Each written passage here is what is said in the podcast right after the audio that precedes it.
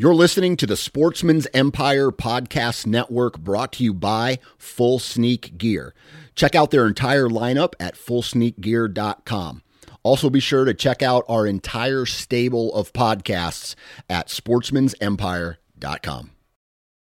New from Moultrie Mobile, the Feed Hub offers first of its kind cellular connection and control for nearly any spin cast feeder on the market. When used with the Moultrie Mobile app, you can monitor feed and battery levels, run feeders on demand, receive alerts when feeders are clogged, and remotely adjust feeding times.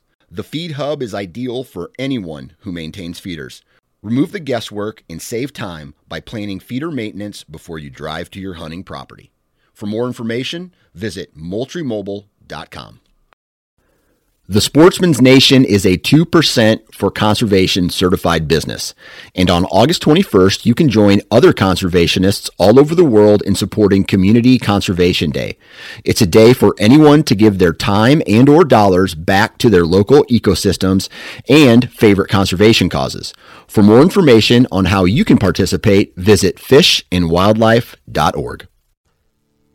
On today's episode, we're going to talk a little bit more turkey hunting and this may be the last turkey season episode just because I know a lot of you guys are pretty much on the tail end of turkey season. Up here in the upper Midwest, it's I'd say it's about half over.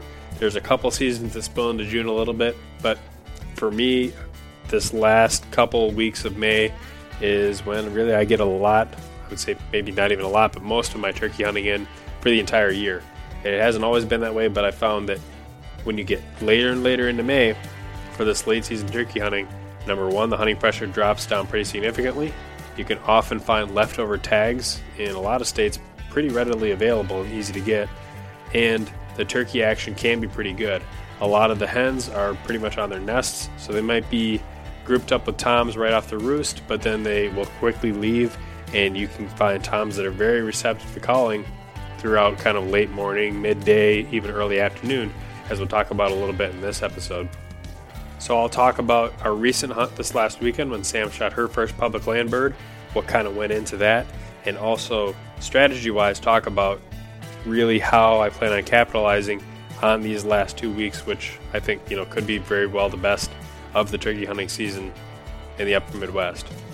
Before diving right in, I'll do a quick ad for Spartan Forge. Spartan Forge is a service which gives you deer movement prediction based on machine learning. What does that mean and how does it work?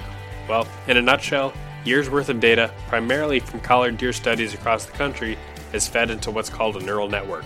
Essentially, it's computers that analyze the data and look for patterns. Those patterns might be increased or decreased movement based on rain, humidity, wind speed, temperatures, or a variety of other factors. Those factors might impact deer differently based on what region of the country it's taken from, and the computers don't really care why deer move more or less on certain conditions, they just recognize what happens and then apply those patterns to future outcomes for general deer movement. Spartan Forge is currently web based, but an application is currently in the works, will be beta tested shortly, and likely will be released close to the hunting season. Use the code DIY for a discount on a Spartan Forge membership. All right, so turkey hunting late season versus other times of the year.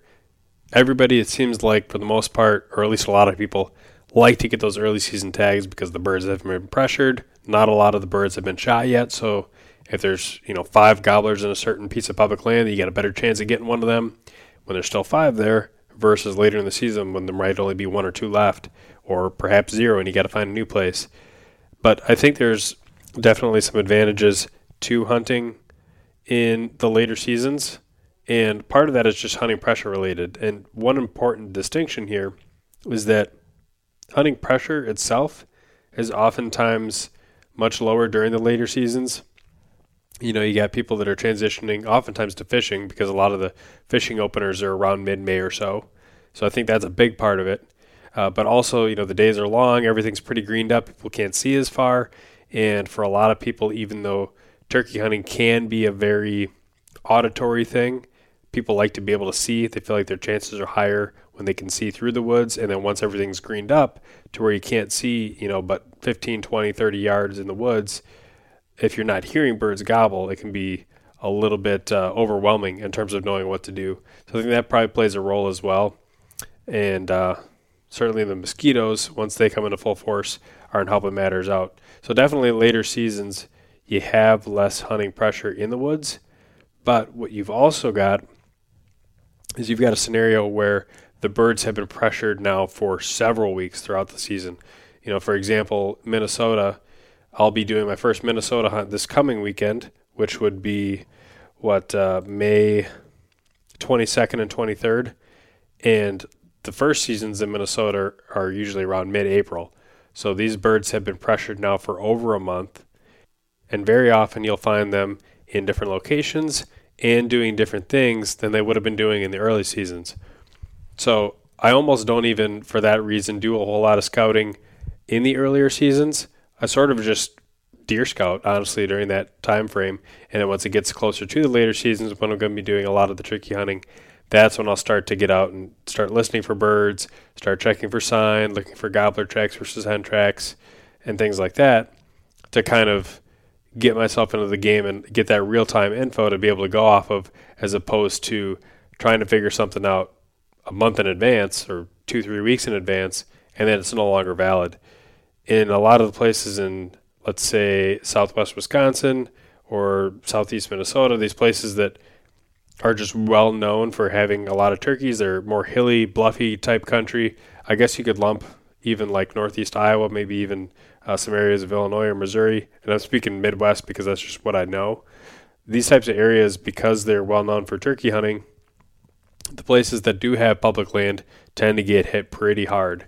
And there's a legitimate reduction in bird numbers from the beginning seasons to the, the later seasons you know, even one of the places that I went down and tried hunting in Iowa this year, there were probably, well, of the birds that I knew about, there's probably three or four on like one particular piece of public. But I know in like the week prior to that, there was two that got killed, and I'm assuming that before that even happened, there might have been you know what two, three, four birds that have been killed, and the, the number of hens still alive at that point is much greater than the number of gobblers still existing.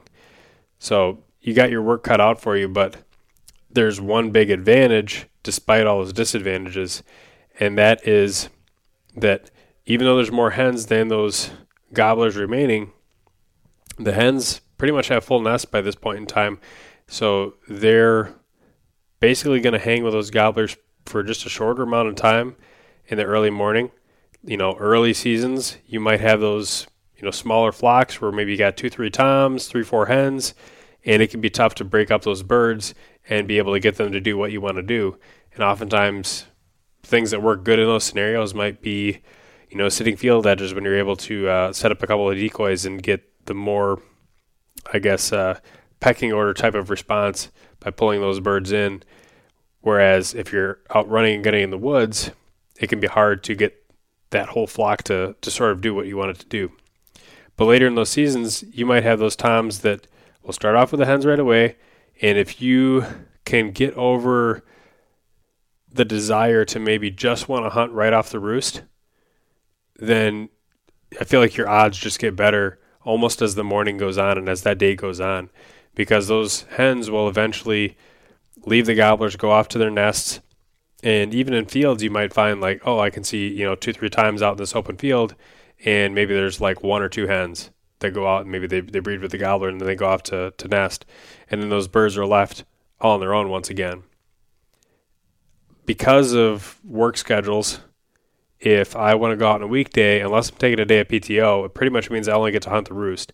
And if you're right tied up on those birds, I've had good success by just kind of getting where they want to go. And you almost don't even have to call in that scenario because they can fly right down and, and hopefully, fingers crossed, they pretty much walk right through that strut zone that you're set up on and you're going to get a shot.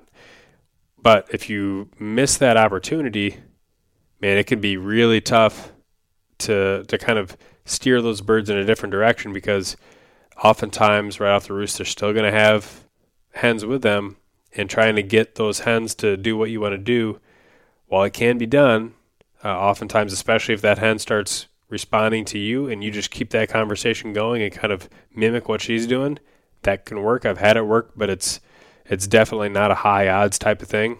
So you can kind of keep tabs on the birds throughout the morning and just kind of follow them around. And the hope then is that you're able to basically not get the gobbler to respond every time you try and do a calling sequence. But if you hang around in that general area and you just kind of sit quietly, maybe call every now and then, maybe that bird gobbles on his own, maybe he gobbles to one of the hens that's with him, you can keep tabs on them and just kind of generally keep up with what they're doing. And then at a certain time throughout the morning, there's a high likelihood that that gobbler, assuming he's just one all by himself, uh, that had some hens first thing in the morning, there's going to be a point in time when he becomes alone all again. His last hand has left him, and he might start gobbling up on his own. And as soon as that happens, he can be really susceptible to coming into a call. Uh, like this this weekend, that was a prime example of you know one in the afternoon. There's two toms all by themselves. Pretty good chance that they didn't have hens with them at that time of the day, and were able to call them in from a really long distance away because you know what better thing did they have to do at 1:45 in the afternoon than to check out this uh, possible opportunity for a hen that was ready to be bred. So one of the things I wanted to do on this episode is do kind of a more specific hunt breakdown of how Sam shot her first public land bird and just kind of explain some of the things that we might not have even explained in the video. So if you haven't seen the video yet on the YouTube channel, we do have a, full hunt posted where Sam is able to basically kill her first public land tom. Last year, she shot her first turkey for at any place. It was a, piece of private land, and we were able to kill one right off the roost in the morning. But this one, we definitely had to work for it. It was a lot of sifting through some more dead zones to find little pockets of birds, and then just using you know the best strategy that we could, the best calling that we could to make something happen. So to set the stage for this, a lot of the hunting that we had been doing was a little bit closer to our home, you know, in that 40 to 50 minute drive range where you're getting up at, you know, 2:45, 3 o'clock to get set up underneath a, a set of roosted birds but what we're running into is that on a lot of these pieces of public lands, because they've been pressured for so many weeks now throughout the season, that just about every bird that we were getting on was roosted in a place that you just couldn't quite get to on public. Maybe they'd actually be roosting on the private, maybe they'd be roosting in a section of public where you just really didn't have a great opportunity to be able to get in there, and then they fly down and work their way onto a private field. And, you know, again, at that point in time, throughout the day, if you're not able to kind of follow them around, eventually you might lose them. And if you're out there all day, yeah, sure, you might be able to get a chance that, you know, 11 a.m., 1 p.m., 3 p.m., they work their way back onto public and you get that opportunity. That's absolutely a possibility. But what we wanted to do is try and find a place that perhaps had lower numbers of hunters, lower hunting pressure in general, and maybe that was going to come along with, you know, lower populations of turkeys a less turkey rich, just kind of habitat in general, uh, and also more room to roam. I just, so many times this year, I've run into scenarios where the bird is just across the property line and I'm not able to make a move, and I just feel like I'm totally at their mercy. And so we went and searched out and picked an area that had, you know, literally thousands of acres of public land accessible and roads that kind of, you know, intersect and run through and would give us the opportunity to drive around and check for sign on the, the sides of roads, be able to drive around and look for potential areas with, you know, good looking roost trees, ridges, anything that might stand out as being a more turkey like looking area. And what it was also going to allow us to do is actually camp because, you know, that extra 45 minutes that we were driving to get to some of these places, when you're roosting birds at night and then you're hunting them the next morning, and then you're doing the same thing over and over again, the days are so short that man, that extra hour and a half that we would be getting from basically camping in the same lands that we'd be hunting was definitely a welcome amount of extra sleep. So we picked out the area, we drove out there the night before our hunt was going to start, and we just started checking out some of the road areas. And every time that we saw an area that had something similar to what we've seen birds roosting in in the past, we'd drop a pin. And so this is a lot of pretty flat land for the most part, sandy soil, and a mixture of little pockets of pine plantations, normal, just kind of big woods, northern Wisconsin hardwoods, and also clear cut areas that just didn't have that mature timber, and it was just almost you know let's say 15 foot canopy height, just much smaller timber in general. And what I have found in places like this in the past is that the birds oftentimes, and not always, but oftentimes tend to roost in three types of areas. Number one would be if there's water around. Oftentimes I would find them roosting close to water. Number two, on some of those pine plantations, if the the pines were tall enough and if they had limbs that were coming out horizontally higher up in those trees, very often I've seen birds using those as roosting locations. And the third place would be big oaks. So, especially if you had big oaks that were on, say, like a, a major ridge or big oaks that were in more of a creek bottom type of an area, both of those would be definite places to look to. So, we basically just drove around and started dropping pins wherever we'd find these areas. And that, you know, took a few hours of the evening. And we just decided, okay, let's go back to a few of these, try and roost some birds, and we'd have a couple opportunities. So we hit up the most promising looking spots, and between utilizing a, an owl hooter and coyote howling that I have gotten somewhat decent at on the, the mouth call, we couldn't get anything to gobble. So that meant next morning, we're basically going to be picking a spot that once again just kind of seemed like it may give us a good starting point.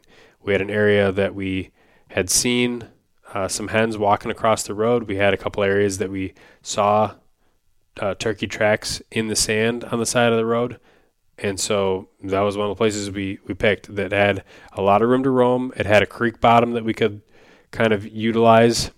And it just seemed like it had a decent opportunity there. Lots of walking trails to be able to easily cover miles. The morning started off, nothing gobbling. Covered some ground, kept doing owl hooting, nothing, nothing, no tracks in the sand, no scratching on the side of the trail, no turkey feathers, no uh, drag marks from wingtips. And without that sign actually there, we just started walking at a you know pretty good clip uh, and just trying to cover ground at that point. Eventually, maybe you know an hour into the morning, we finally heard the first gobble, super faint, and we had a direction at least. So we cut that by I don't know another quarter mile. Uh, tried to get the bird to respond again. Eventually could. Got another bead. Worked a little bit closer. Did some more calling, and you know, long story short, here we got to where we pretty much had a very reasonable idea of where the bird was at. And it was in kind of a swampy, you know, river bottom type of an area where you just had these little pockets of ground that were, you know, say five feet elevation higher than everything else. And on those little pockets of higher ground, you would have these big mature oaks and other hardwoods. Whereas on the once you got off of those little ridges, it was all just swamp. And so what we figured these birds were doing is just staying up on those little pockets and those little ridges within the, the kind of river bottom swampy area. And I mean, these places just look really nice underneath the canopy. Nice green, lush uh, grass. You could see a long ways in them. They just look like really good, you know, turkey strut zones where you could just picture a couple times just sitting back in, in there and, and strutting around. So we we got to there, did some calling, and there's campsites back there, just kind of uh, sporadically scattered throughout the area, and these birds are gobbling really close to where one of these campsites was. And we get back into there, and all of a sudden you just hear this pounding, like somebody's just hammering in tent stakes for like five minutes, and, and that of course shut the gobbling down. And what it was, I'm sure it was just you know people had pulled in, and were setting up a campsite at eight nine in the morning, whenever this was so we did a big loop around all this, got to one of those high ground areas, let things calm down a little bit, started calling, eventually got a bird to respond, and he wasn't that far off, maybe 200 yards. Tried to get him to come over to our high ground little island. No dice. Tried moving over to one island kind of closer to him. We had a pretty good idea of which actual spot he was on, but didn't want to walk up right onto the same little high ground chunk that he was on, knowing that he was very likely to spot us if we would have done that.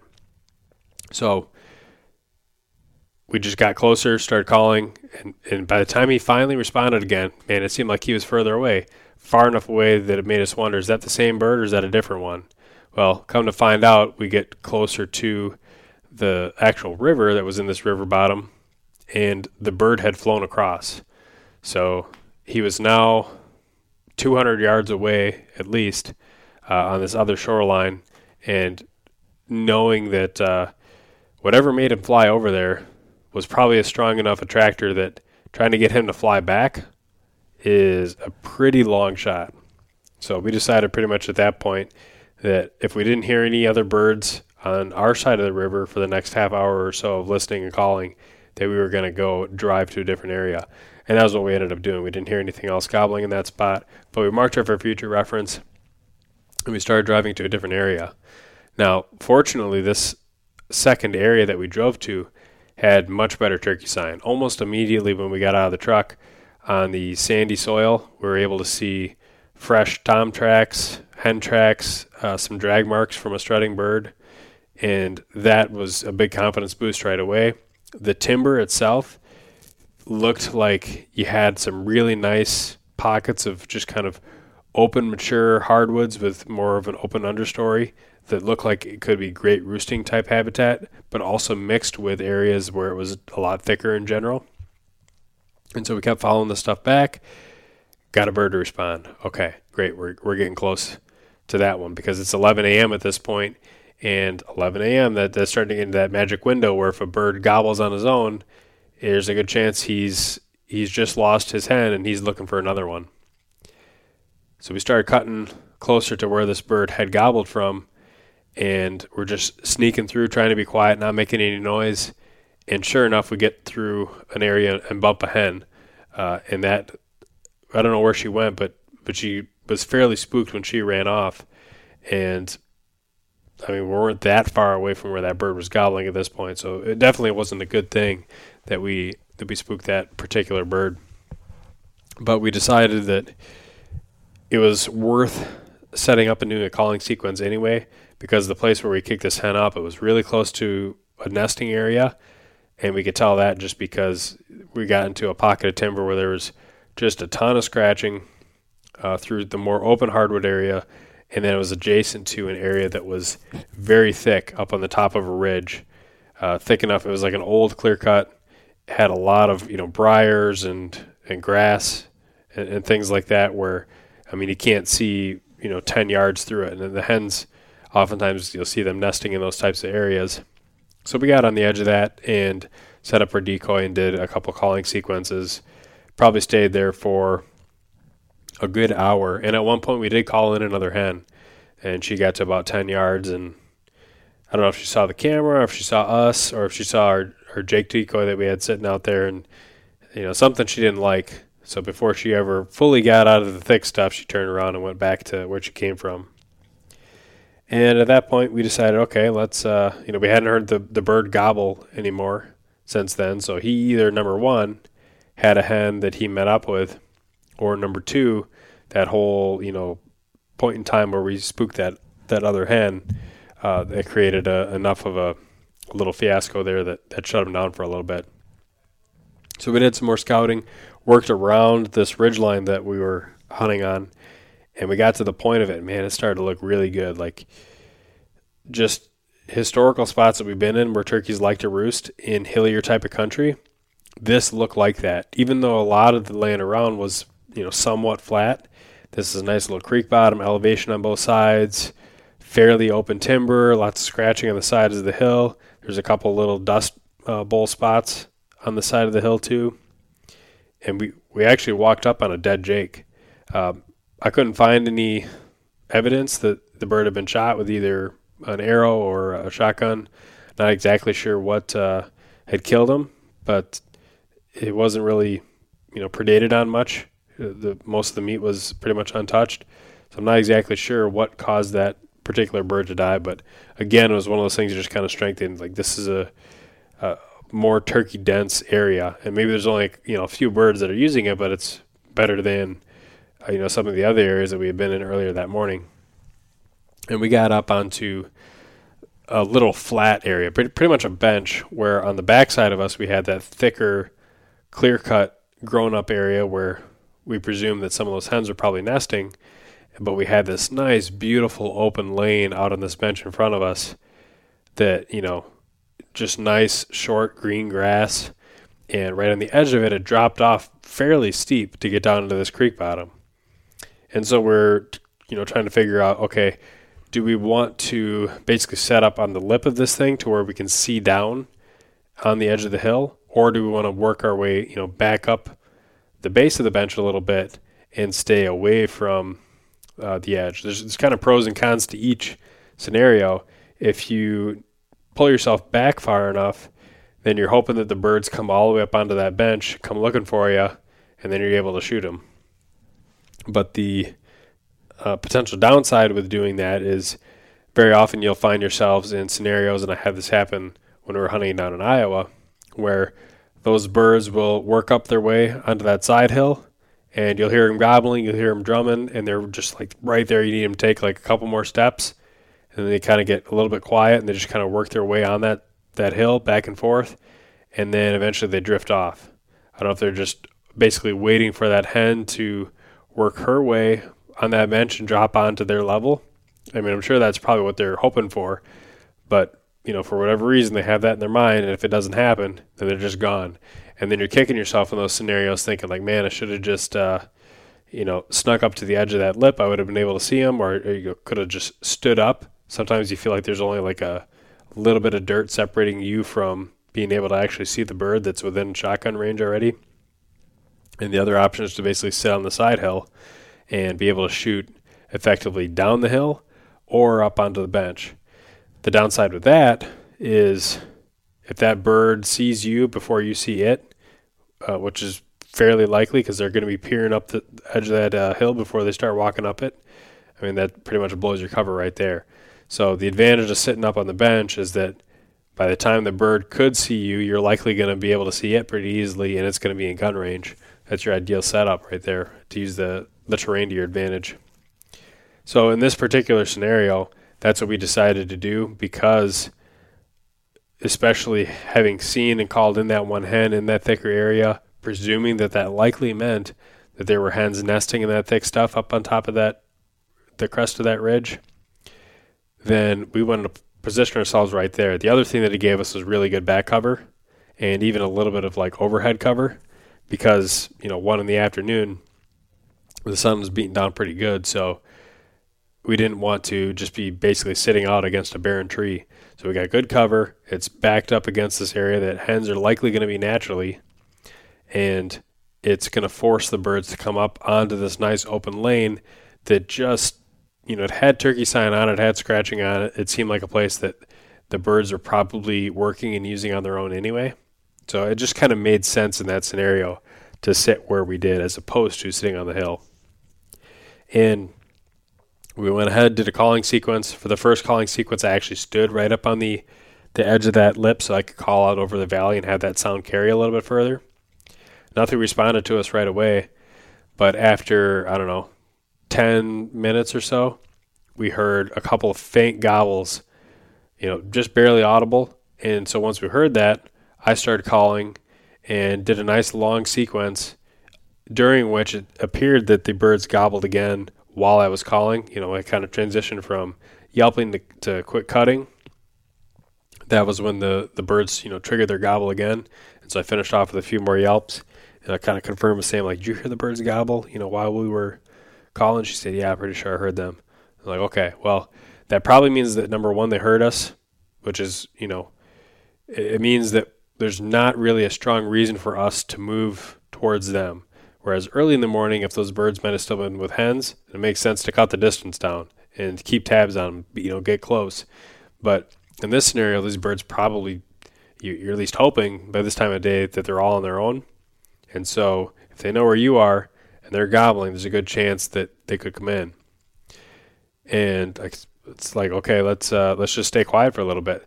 They might uh, start working their way in silently and we waited for a good 10 minutes, maybe 15. I didn't really look at the the watch or anything, but we just decided, okay, let's uh, let's just check in on them. some nice quiet calls first, because if they are close, then you know we don't want to basically overcall or, or call with too much volume at that point. Uh, so we'll start quiet and then increase the volume if needed. And I did just a couple of softer yelps, and sure enough, those birds responded, and they were they had cut the distance dramatically. They were basically right at the base of this hill, uh, about to work their way up. So we got ready. I, I, turned on the rest of the cameras, and Sam you know, got her gun ready. She was pointing at the the lane in front of us, and 30 seconds later, you could hear footsteps. You could hear those birds working through the leaves, working their way up onto this ridge, and yeah, they worked their way right up and basically gave us a, a nice clear shot at, you know, probably, I don't know, 18, 20 yards.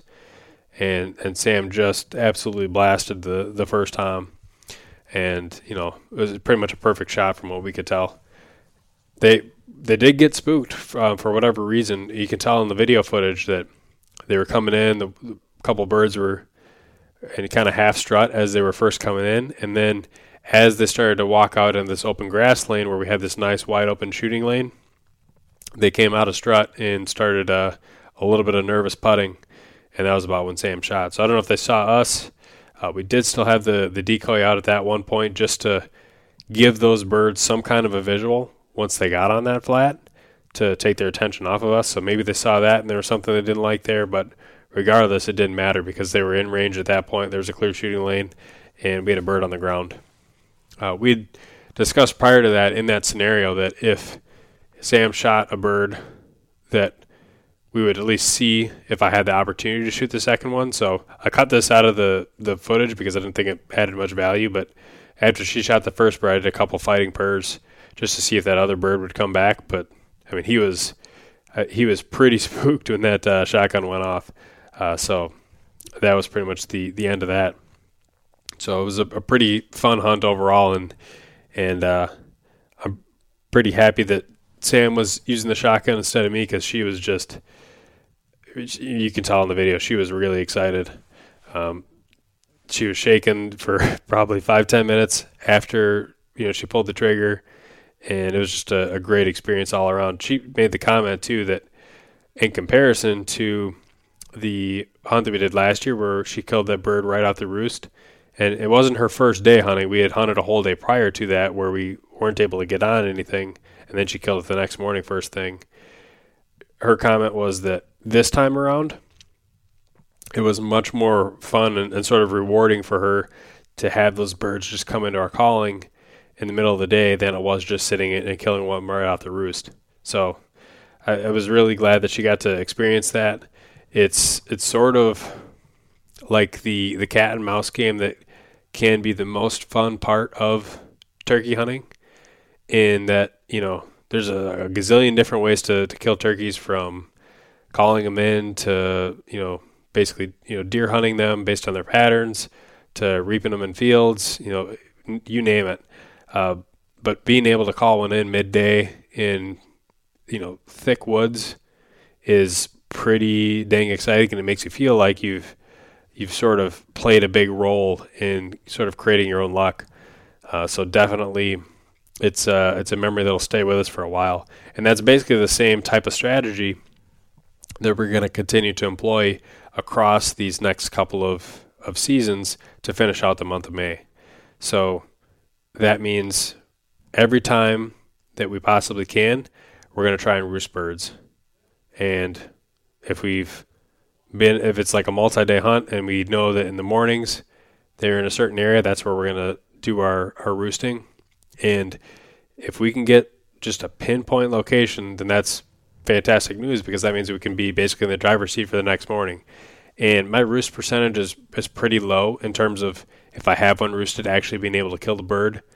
In in Iowa, we were unsuccessful. We had birds. We almost were set up on, on them perfectly. You know, they flew down. This, this happened twice. This happened when I was hunting with Shane, and this happened when I went back down there on my own and was hunting with Sam, where you can literally see the birds fly out of the trees. You're set up on you know the crest of a ridge, and the birds just kind of work their way around on the side hill and never crest up over the top where you get that clear shooting lane and then they gradually work their way off. So it's far from a guarantee, But if we're able to effectively follow those birds around, then at least we have, you know, sort of a starting point.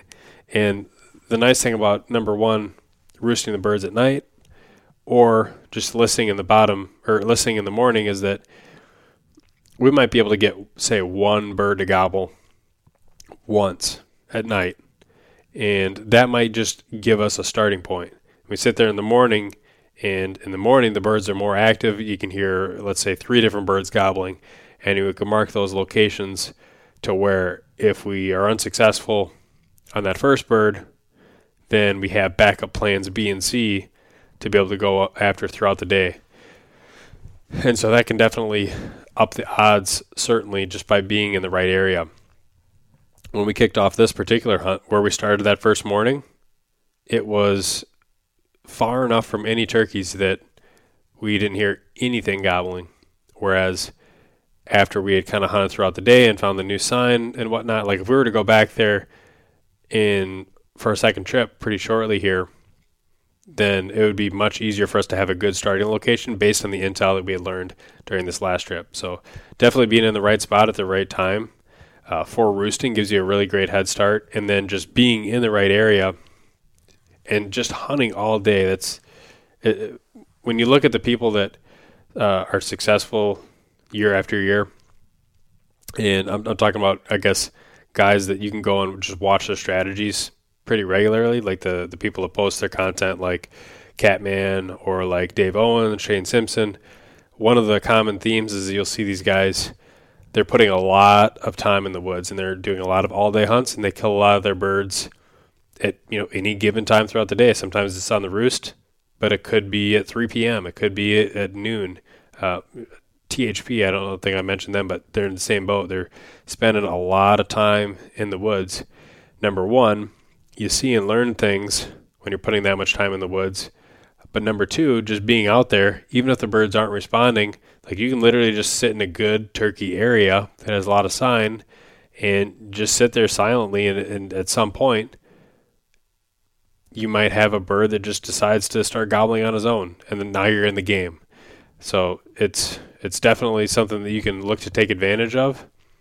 And your days are super long. So even though you're losing some sleep at night, you know, going to bed at 10, 10.30 after you roosted birds and get back to your campsite or your house, and then you're waking up at 3 in the following morning, you can basically just take naps in the woods, make up that uh, lost sleep, and it always seems like when we take naps in the woods, you're aware and awake enough that uh, you get good kind of restful naps, but you hear a bird gobble and you're kind of dozed off and it pops you right back into uh, to full alertness. So being out there is, is really the key.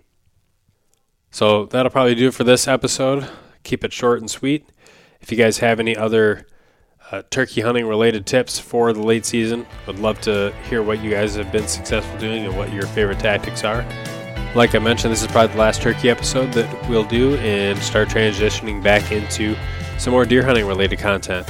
And I think even from a video perspective, if we get some more kills on video over these next couple weeks instead of posting them uh, still yet in May or June, probably just hold on to that footage until next spring and just start releasing that uh, content in, you know, say like March or April next year. So should be fun. Looking forward to these next couple of weeks of turkey hunting and a little bit of, you know, deer scouting while I'm out there and just kind of aware of my surroundings.